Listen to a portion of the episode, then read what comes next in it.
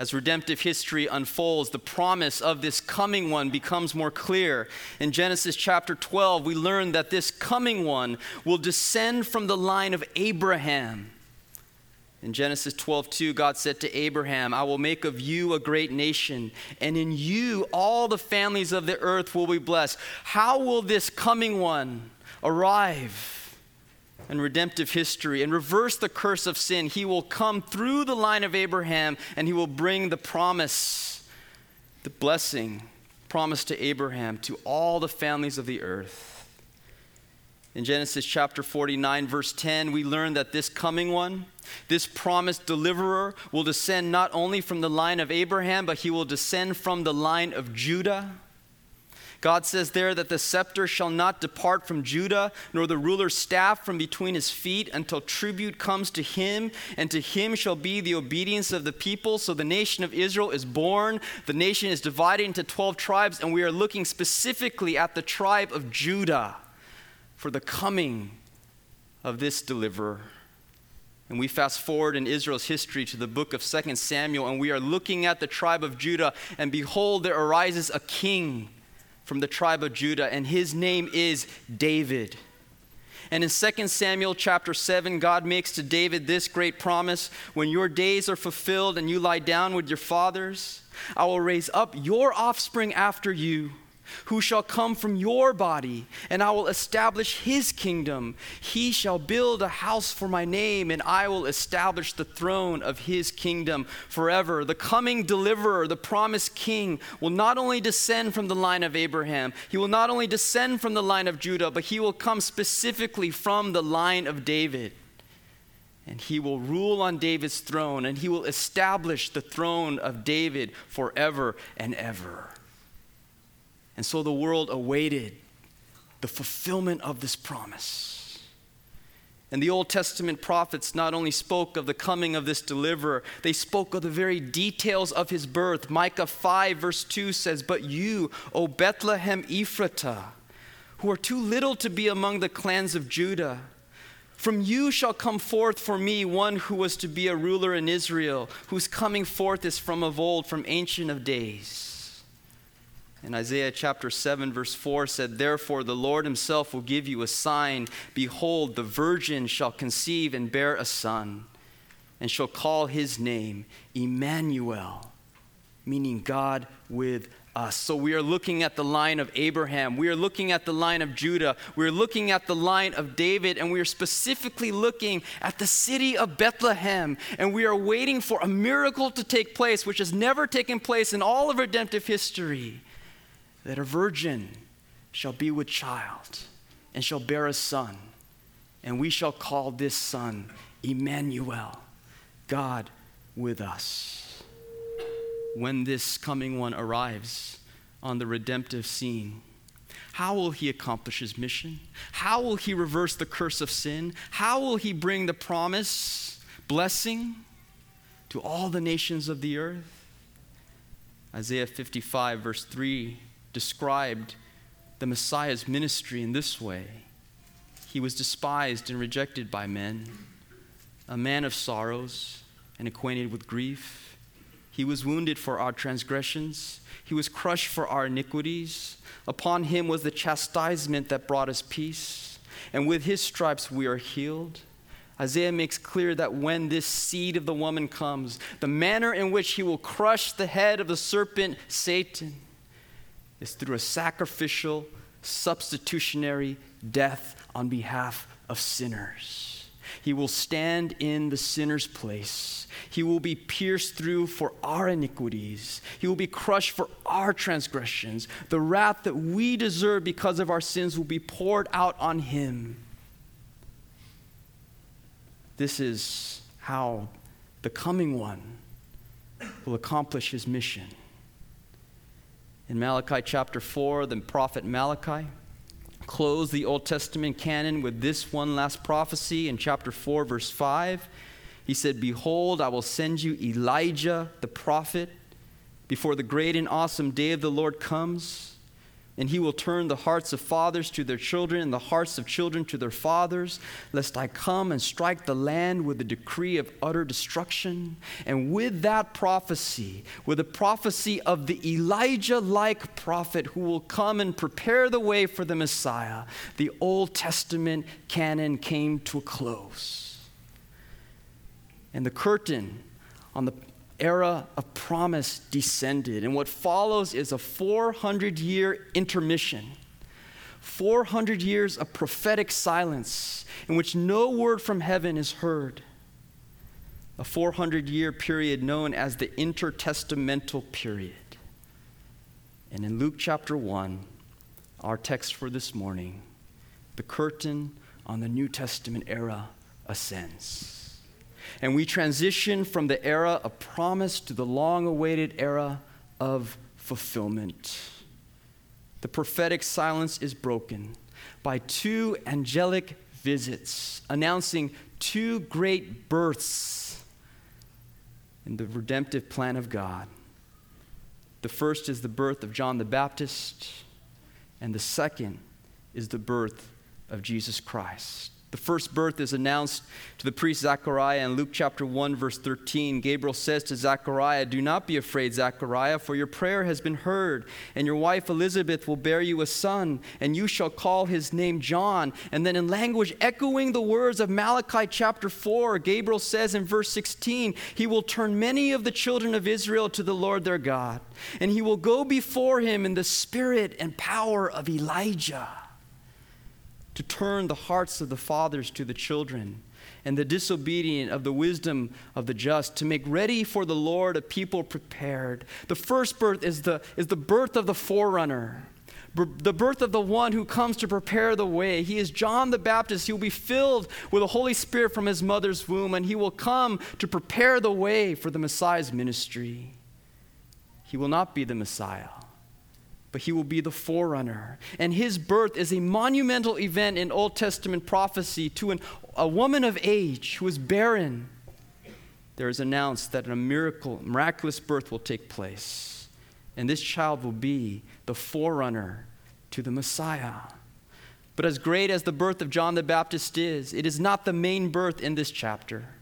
It is merely prelude, it is merely preparation for the greater announcement found in verse 26. And in Luke chapter 1, verse 26, we have the announcement of the birth of Jesus to the Virgin Mary. And as we gather our hearts around this great announcement, I would just like to unfold for us two basic divisions in this narrative. First, we'll see the announcement of Gabriel. And then, secondly, we will see the response of Mary. First of all, let's look at the announcement of Gabriel in verse 26. In the sixth month, the angel Gabriel was sent from God to a city of Galilee named Nazareth to a virgin betrothed to a man whose name was Joseph of the house of David, and the virgin's name was Mary. Of all the locations for the Christmas story to take place, Nazareth has to be among the most, most unlikely of locations. Bible scholars place the population of Nazareth as 100 to 300 people max. It is a tiny little town. It is the most obscure of places. It was so obscure it was not mentioned anywhere in the Old Testament. It was not mentioned anywhere in the rabbinic writings. It was not mentioned anywhere in the Jewish historical writings. Even Bethlehem, little old Bethlehem, was given a mention in Micah chapter 5, verse 2, but Nazareth was so tiny, was so obscure, it is not found anywhere in the Old Testament record. There are many places that God could have sent Gabriel to announce the most momentous birth in the history of redemption. We would expect him to send Gabriel to the capital city of Jerusalem, the cultural center of the Jewish nation. And yet, God sends Gabriel not to the high and the mighty, but to the poor and the lowly, to the insignificant and obscure. And he sends him to a little place called Nazareth. The disciple Nathanael summed up the reputation of Nazareth in John chapter 1 verse 46 saying, "Can anything good come out of Nazareth?" And yet we know the biblical record is that the Messiah the coming one, would come out of this tiny place, Nazareth. Gabriel is sent not only to an obscure little place, he is sent to an obscure, insignificant person. Mary, verse 26. The angel was sent from God to a virgin, and the virgin's name was Mary. Mary was most likely very young. Most Bible scholars believe she was as young as 12 to 14 years of age. That's when young girls got betrothed in those days. Just stop and think about it for a second. 12 to 14 years of age. If Mary was in our church today, she would still be in youth group. She would be at the age where most girls are listening to Justin Bieber and lining up to see the latest Twilight movie. And she is being entrusted with the Messiah, the coming one, Jesus Christ. I just say this as an aside that if you are in youth group, and I know there's five or six of you here this morning, I just want to encourage you this morning that there are two angelic visits in this chapter. One is to an old man, Zechariah, and the other is to a young teenager named Mary. And guess who has the greater faith of the two? It is not the old man, Zechariah. He doubts and he does not believe in the angel's message. It is the young teenager, Mary. If you are in junior high or high school, let me say to you as your pastor, you do not need to get any older to place your faith in Jesus Christ. And you do not need your parents' permission to love him or to follow him. And may I say to us as a church, let us not despise the youth of our church. May we pray that they have a faith even greater than ours because old age does not necessarily equal greater faith, and young age does not necessarily equal spiritual immaturity. Mary is an example not only of faith, but of faith at a young age. And she's also an example of faith who, who just so happens to be a woman. You know what is remarkable about the gospel story? It begins with two women and it ends with two women. The gospel story begins in Luke chapter 1 with the angel announcing the birth of Jesus and John the Baptist to Elizabeth and Mary, two women. And the gospel story ends at the tomb with the angel announcing the resurrection of Jesus to two women. Mary is an example of faith not only to youth but to women. I would point to her as a in the text and encourage the sisters of our church to be women of faith, to be women who love Christ, to be women who follow Christ. Because some of the greatest examples of faith in the Bible just so happen to be women. Mary was very young. She was also most likely very uneducated. Very few women were taught to read in those days. Mary was most likely illiterate. She most likely learned what she knew about the scripture from what she heard aloud in the synagogue. And growing up in Nazareth, Mary would have been very poor when you think about Mary, wipe away the Catholic artwork that you've seen of Mary being a regal queen of heaven and having a halo around her head and beautiful embroidered clothing. The biblical Mary would not have known who that woman was. The Mary we find in the Bible, we find a peasant girl, peasant dress, dirty feet, dirty sandals, menial labor, eking out an existence, going to get water from the well. The lowest of the low the humblest of the poor, that was Mary. And yet God sends Gabriel to break the prophetic silence, to announce the fulfillment of hundreds of years of redemptive history to an obscure little town, to an obscure little woman. And he announces this news to Mary in verse 28. Gabriel says, Greetings, O favored one, the Lord is with you. And in verse 30, the angel said to her, Do not be afraid, Mary, for you have found favor with God. That's a beautiful word. It's a beautiful message. The word favor there comes from the Greek term charis. It's the same word that's translated grace throughout the Bible. It's a word that means unmerited favor, unmerited blessing. Gabriel is pronouncing to the lowest of low, the most insignificant of people, that God has pronounced his favor upon you. You have done nothing to earn this blessing. You have done nothing to merit what he is about to give to you. But Mary, O favored one, the Lord is with you. The whole point of this narrative is that Christmas story is a message of grace. It's a merit, message of God's unmerited favor coming from heaven to earth, finding those who do not deserve his blessing and pronouncing God's favor upon them. Mary came to God the same way we do by grace, by grace through faith. And verse 27 emphasizes that she was a virgin. She had not yet had relations with any man. This was in fulfillment of Isaiah chapter 7, verse 4, that the virgin shall conceive and bear a son. And as we move to verse 31, I want you to see here the announcement of the birth of Jesus to the Virgin Mary.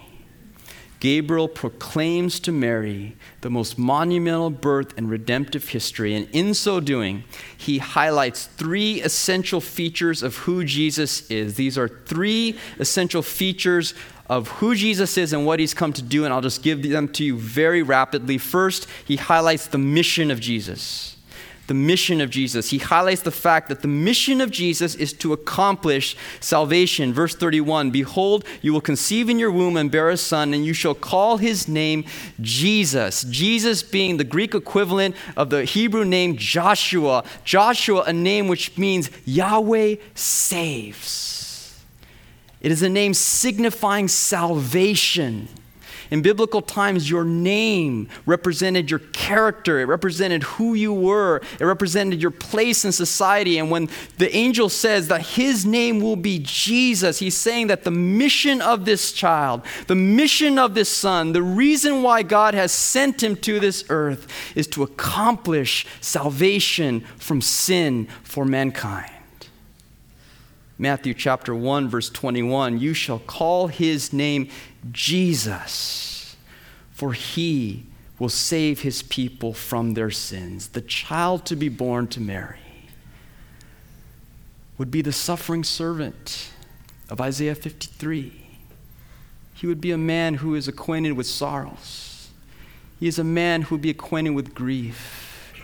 He would be the servant who would walk the road to the cross, who would be pierced through for our iniquities, who would be crushed for our transgressions. He would be the Lamb of God who takes away the sin of the world. You see, looming over the Christmas narrative, which tells us of the birth of Jesus Christ, is the shadow of the cross. Because this is why this child was born. He was born in order to accomplish salvation. And in order for salvation to be accomplished for man, there must be a sacrifice a substitute who was offered on behalf of guilty sinners. This is the only way that the curse of sin in Genesis chapter 3 would ever be reversed. And this is the only way that the head of the serpent, Satan, would be crushed in utter defeat. Gabriel highlights the mission of Jesus. He has come to save his people from their sins. Secondly, he highlights the nature of Jesus the nature of Jesus in verse 32. He says, He, that is this, this, this child who will be born to you, will be great. And he will be called the Son of the Most High. The Most High was an Old Testament name for deity. When Gabriel says that this child will be called the Son of the Most High, he is saying that he will be the Son of God. The Son of God was a title which emphasized the nature of Jesus Christ as essential deity. Gabriel is saying in no unmistakable words that the child who will be born to you, Mary, he will be God. He will be the Son of the Most High. What Gabriel is telling Mary in this passage is is astounding. There are no words describe the amazing nature of this proclamation. He is proclaiming to Mary the, the glory of what theologians call the incarnation. God in human flesh, the Word become flesh and dwelt among us so that we would behold His glory. He is proclaiming to Mary that in her womb, the most amazing miracle in all redemptive history would take place. The divine nature of Jesus Christ, the full essential nature of his divinity, would be joined in inseparable and eternal union with a full nature of sinless humanity, so that the baby who would be born to Mary would not only be God, but he would be the God man. 100% God 100% man, two natures joined eternally in one person. The mission of Jesus was to accomplish salvation. The nature of Jesus is essential deity. And then, thirdly, Gabriel highlights the eternal reign of Jesus. Verse 32 And the Lord God will give to him the throne of his father David and he will reign over the house of Jacob forever, and of his kingdom there will be no end. That's a reference back to 2 Samuel chapter 7 that on the throne of David there shall be one, a king who comes who will reign on earth forever and ever. And so the message that Gabriel proclaims to Mary, to the poorest of poor, to the most insignificant of the obscure, is that a child would be born. That this child would be the fulfillment of hundreds of years of redemptive history. That he would be the God man, the Word become flesh, that he would be the suffering servant, the one who has come to accomplish salvation from sin, and that he would be the eternal King the one who descends from the line of David, who will establish David's rule forever and ever.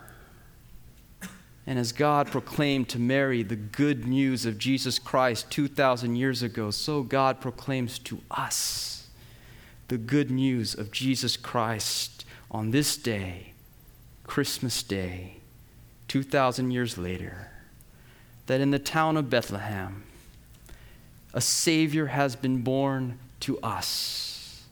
A child has been born to a virgin, and his name is Jesus Christ, the Lord, the Savior of all. He is Jesus. He is Yahweh saves. He is salvation. He has come to accomplish salvation on our behalf. He is God. He is the God man, full humanity and full deity in one person.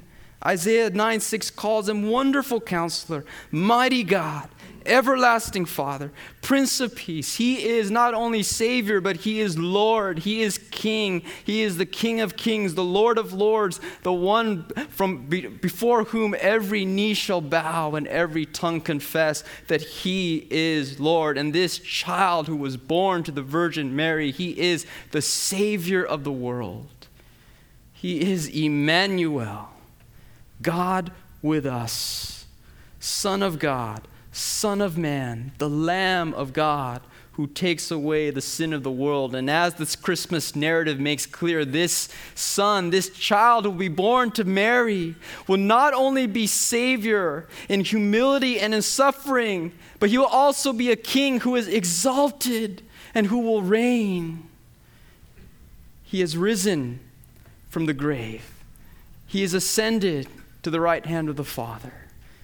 When he returns, he will return for the second time in power and authority. He will return in glory and sovereignty. He will rule over the nation of Israel. His rule will extend to the entire earth. He will reverse the curse of Genesis chapter 3, and he will bring the blessing that was promised to Abraham, not only to Israel, but to all the families of the earth. And he will rule on David's throne forever and ever.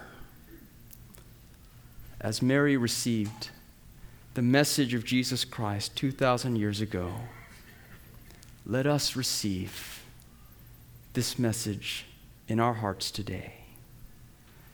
How do we receive this message? God calls us to receive the message of Jesus Christ by repenting of our sins and by placing our faith in Jesus. To repent means to turn around, to do a 180, to turn from your sin and unbelief, and to place your trust and your faith in this Messiah, this promised one who has come in fulfillment of all the scriptures.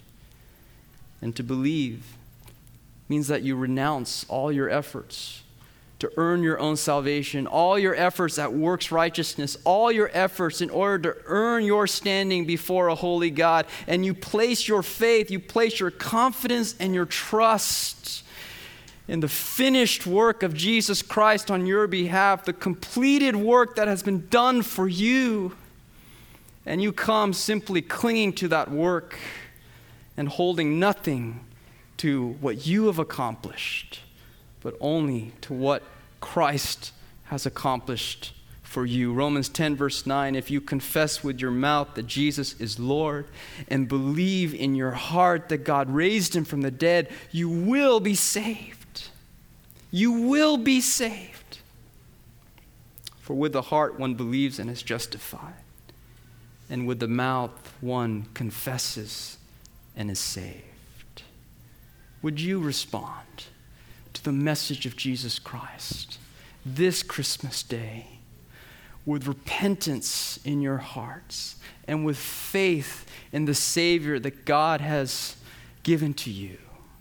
And if you are a believer in Jesus Christ and you are a Christian, would you respond this day in the same way with repentance in your heart and with faith, fully resting and trusting in the finished work of Christ on your behalf. I told you this morning that there are two basic features as this narrative unfolds. The first was the announcement of Gabriel, the announcement of the good news of Jesus to the lowest of low and to the most obscure of the significant. And as we respond to this great announcement with faith in our hearts, let us consider the second feature in this text, which is the response of Mary. The response of Mary. How does Mary respond to the proclamation of this message? We said that she responds with a heart of faith. The whole point of the narrative is that her response contrasts drastically with the response of Zechariah because Zechariah did not believe the words that were spoken to him. But the question we would ask of this text is how does Mary express her faith in the message of Christ? What is the fruit that comes out of her faith in what Gabriel has proclaimed to her? And Mary expresses her faith in Christ in three specific ways, and I will take the liberty of calling these the true spirit of Christmas. This is the true spirit of Christmas. If you want to celebrate Christmas in a Christ honoring way, look no further than the three ways that Mary expresses her faith as she receives the message that is proclaimed to her. First of all, Mary expressed her faith in careful contemplation. In careful contemplation. Look back at verse 29. But she was greatly troubled at the saying. And note Mary's response here. She tried to discern what sort of greeting this might be. May I remind you here that Mary is a teenager? May I remind you here that Mary is an uneducated, illiterate, poor little peasant girl? And yet, she responds with maturity that is beyond her years. We would have all excused Mary if she just flipped out, if she just responded emotionally, if she lost all rational thinking, as preteen girls are subject to do. What is amazing about this passage is Mary's careful, thoughtful response to the Word of God. She responds to the angelic message not with superficial emotion, but with careful contemplation, with deep meditation. She mulls over the words that were spoken to her and she tries to discern what is the meaning of what has just been spoken to me. She is using her mind. She is quieting her heart. She is thinking through the meaning of these words. And I would say to us that this is the true spirit of Christmas. I would say to us that this ought to be our response whenever we hear the Word of God proclaimed, but especially this Christmas day. Especially as we hear the message of Jesus Christ. Especially as we consider the God man crucified on our behalf for our sins in our place, risen and exalted to the right hand of the Father. Especially as we consider the greatest message ever given to mankind, which is the message of salvation. We must respond with faith. And what that means is, brothers and sisters, we must carefully consider and contemplate the meaning and the significance of this message. We must resist the temptation to respond to the Christmas message with a spirit of syrupy and sentimental emotion, superficial feeling, trained behavior that the world trains us to do. And we must, if I could put it this way, we must rigorously discipline our minds this day to shut out the distractions, to discern what is biblical from what is not biblical, and to carefully ponder the meaning of this message, that we may respond with true faith in our hearts. I believe Christmas Day is one of the most distracted and hurried days of the year for a Christian. I believe that this is one of the most confused days, confused holidays in our spiritual walks. Because the world is proclaiming to us their version of the message of Christmas. And we're just, on top of that, just busy. We're busy getting our Christmas cards, our gifts, our stockings. We have so much going on in our minds, in our hearts. We lose discernment. Is this day about the birth of Jesus Christ, or is it a day about Frosty the Snowman and Rudolph the Red-Nosed Reindeer? I forget because there's just so much confusion out there. And maybe this morning you've come to worship with a distracted heart. Maybe this morning you've come with a million holiday distractions on your heart and your mind. And may I just encourage you, brothers and sisters, that if that is how you've come this morning, I just want to encourage you from the example of Mary. Would you quiet your heart before the message of God in this text? Would you take time this Christmas? Would you take time this service not to superficially respond to this message, but to carefully contemplate, to diligently think through, to quietly meditate on the glory of the message of Jesus Christ, who has come from heaven to earth to die for our sins, to be sacrificed on our behalf.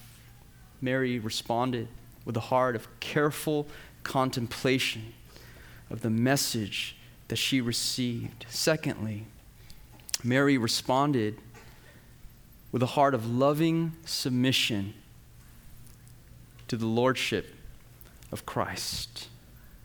Loving submission to the lordship of Christ. Verse 38, after Gabriel proclaims to Mary the birth of Christ, Mary responds in this way. She says, Behold, I am the servant. I am the doule, the, the slave of the Lord. Let it be to me according to your word. You know, that wasn't an easy thing for Mary to say. Submission to the angelic message would come at a high cost for Mary.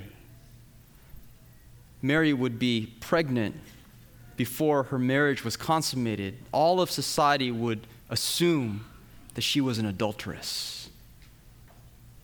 Public shame would be heaped upon her. Most likely, Joseph, her betrothed, would divorce her, and that is exactly what Joseph planned to do before the angel appeared to him and told him not to do that. And there was a very real possibility that Mary could lose her life by submitting to this message. The Old Testament law prescribed that adulteresses should be put to death. And that law wasn't faithfully carried out in Mary's day, but it was a very real and distinct possibility. Mary could lose her life if she submits to what the angel's telling her. There was a cost for Mary's faith. There was a price to be paid. Her world would be turned upside down. All her future plans would be left up for grabs, and she would not know what the future would hold. And yet, Mary responds with loving submission. She, with faith in her heart, she places her life in the hands of God. And she says to God, I am your slave. Whatever may come, I submit to the will of God for my life. Let it be to me according to your word. In this passage, we see Mary, a teenager, bowing her knee before the sovereignty of God in her life. And may I say to us that this is always the heart of faith. This is always the expression of true faith in the good news, true faith and the message that has been proclaimed to us. The true heart of faith is to express itself in loving submission. True faith says to God, You are the Lord. You are in charge. I don't know what my future holds. I don't know where you're going to lead me, but I do know this I am your servant. I am your slave. Whatever your will is for me, I humbly and lovingly submit myself to your lordship. That is the heart that Mary demonstrates. And I would say to us as well that there's always a price to be paid for believing in Christ. There was a price for Mary, and there's a price for us. There's always a price. For some of us, it's family. We've lost family members because of our faith in Christ. For some of us, it's friends. For some of us, it's future plans. For some of us, it is it's suffering, it's sacrifice. There's always a price to be paid for believing in Christ. And Mary says, You know what? The good news that has been proclaimed to me is so great and so glorious that any price I have to pay is really a, a second thought. I lovingly submit myself to the Lordship of Christ. I am your servant. Not my will, but may yours be done, no matter what the cost. Brothers and sisters, what is the cost, the price that God is calling you to sacrifice because of your faith in Christ. May I remind you that any sacrifice that we would make in believing in Christ, it's, it's, it's a trifle. It's, it's a pittance in comparison to the greatness of the message that has been proclaimed to us the message of a Redeemer, the message of a Savior, the message of an eternal King who will rule forever and ever, and we who believe in Christ will reign forever and ever with Him. Is there any sacrifice that is too great? That is, is there any sacrifice even worth mentioning? In comparison to the sacrifice that he has made for us. Mary expressed her faith in careful contemplation. She expressed her faith in loving submission. And then, third and finally, Mary expressed her faith in joyful praise. In joyful praise. Verse 46 Mary goes to visit Elizabeth. Elizabeth's baby leaps while still in his mother's womb. The baby, John the Baptist, is filled with the Holy Spirit even before birth. Elizabeth herself is filled with the Holy Spirit and cries, Blessed are you among women, and blessed is the fruit of your womb.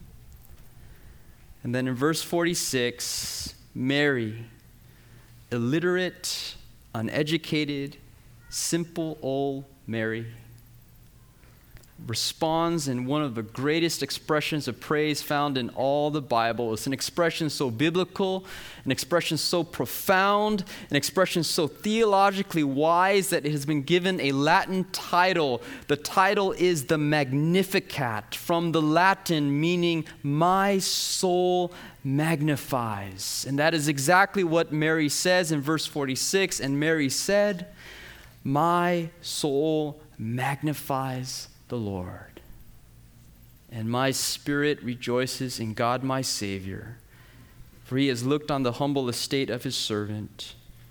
For behold, from now on all generations will call me blessed, for he who is mighty has done great things for me, and holy is his name. What is the true spirit of Christmas? It's a heart of careful contemplation it's a heart of loving submission, and it is a heart of joyful praise. Put it simply, the true spirit of Christmas is a heart of worship.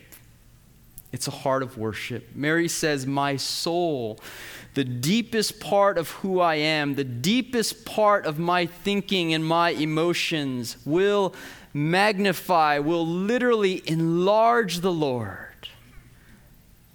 Mary's not saying that she's going to make the Lord any larger than he is. That's impossible. We all know that.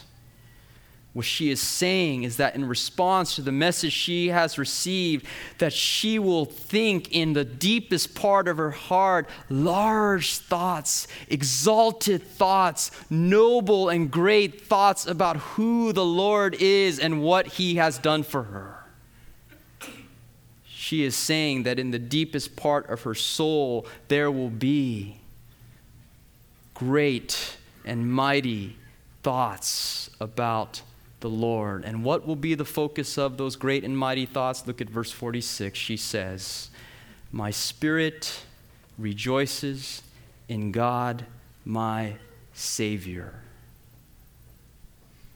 The large, exalted thoughts that Mary will meditate and ponder upon as she gives joyful praise and worship to her God will center on the salvation that God has accomplished for her through the sending of his Son, Jesus Christ, into the world.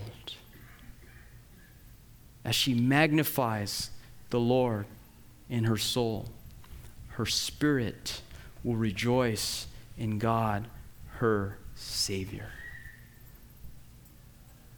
Brothers and sisters, may we celebrate Christmas this day with the same heart of Mary.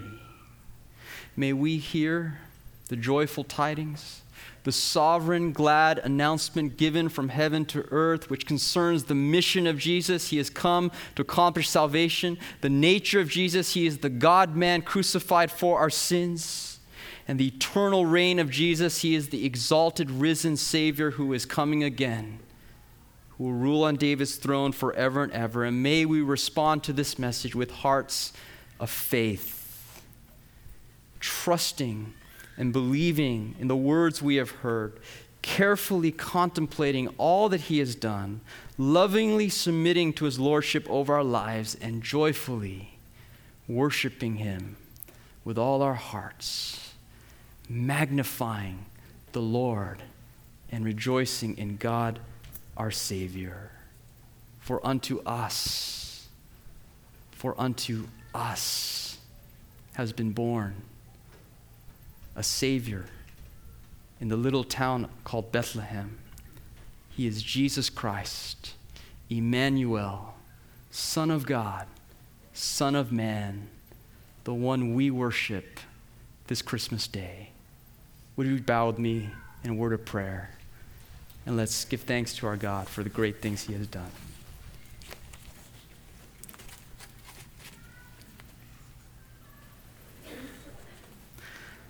Our Father, we magnify you. We rejoice in you because you are God, our Savior. When we were lost in our sin and in our transgressions, you sent a Redeemer. You sent a deliverer, a Savior, to come and to pay the penalty for our sins. He was pierced through for our iniquities. He was crushed for our transgressions. The wrath that we deserve was poured upon him. So, Father, we celebrate this Christmas day not with mere sentiment, not with superficial emotion, but seeking to deeply contemplate the work of Christ and all that he has done. Well, Father, we bow the knee. We submit to whatever your will is for our life. We proclaim that you are the Lord over all. We ask that you would bless us. And even now, as we respond in joyful praise to the great things that you have done for us, would you receive the glory in this time and in our church? In Christ's name we pray. Amen.